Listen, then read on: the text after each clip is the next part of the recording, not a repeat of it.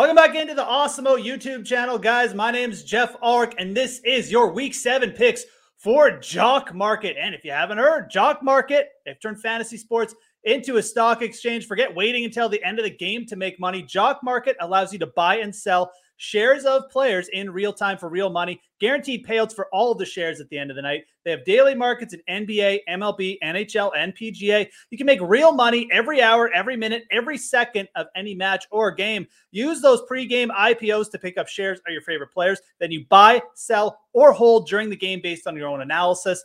Download the app to get started. Use our exclusive Awesemo promo code Awesemo for up to a $50 bonus on your first deposit. This is an exclusive offer only for the Awesemo community. So make sure to take advantage of it today. That's Awesemo for a $50 bonus. Now let's get to these week seven picks. I've got three coming at you for Jock Market and three guys I don't think are going to be super popular this week, too. So I think you're going to be able to buy in on these IPOs at a fairly decent price. And the first one, we're going to go to quarterback.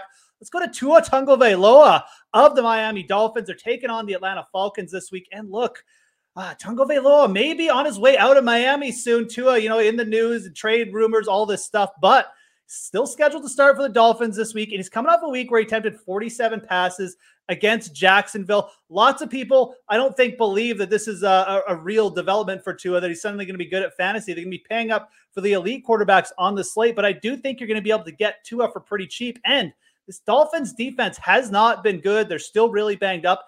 Miami can't run the ball. And that's the real beauty of going after Tua this week. They're sixth worst, worst in yards per rush on offense. They've got the least amount of rush attempts per game.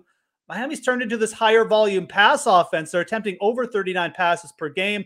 They're not taking on a good defense here in Atlanta either. They're going to be on the fast track in Atlanta. Atlanta is below average in most metrics. They don't get pressure on the quarterback. Bottom line is here, I think you're going to see Tua pass the ball 40 plus times again because their defense is banged up. Atlanta's defense isn't good, and Miami can't run the ball. So I really like buying low on Tua this week.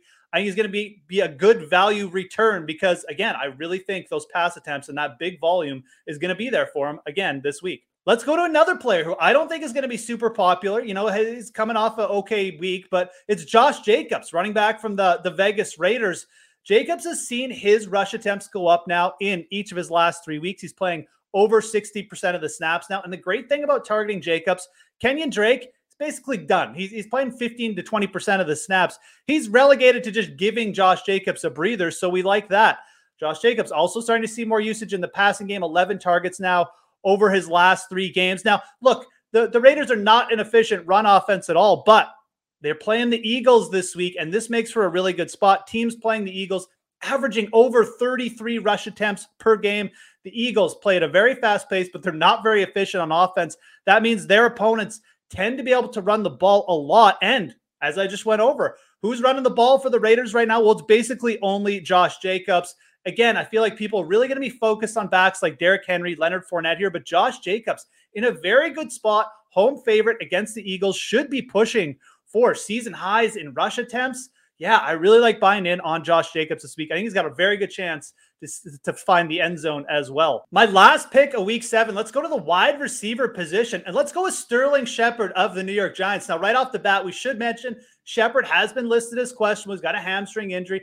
All accounts, it looks like he might be a game time decision as well, but he did practice on Friday, and it looks like he is probably trending towards training, uh, playing this week. But it's something you're going to want to keep an eye on. So with that in mind, though, when he did play last week, and again, he was healthy last week, he was one of the only Giants receivers that was healthy. He received 14 targets against a tough Rams secondary, put up 76 yards. And again, we've got Kenny Golladay, we've got Kadarius Toney, a couple guys trending as doubtful themselves to play in this game. Sterling Shepard might be the only healthy receiver for the Giants if he does suit up. So I don't mind watching the spot. Again, you're going to want to wait and see what's happening on Shepard, but he's got a very good uh, matchup here as well. Teams tend to funnel their action towards the pass against Carolina. Teams are averaging over 35 pass attempts against the Carolina Panthers and the Giants on offense. They're averaging over 39 pass attempts as well. They can't run the ball right now without Saquon. So if Sterling Shepard is out there, very good shot here against a weaker Carolina pass defense, and he's going to see 10 plus targets.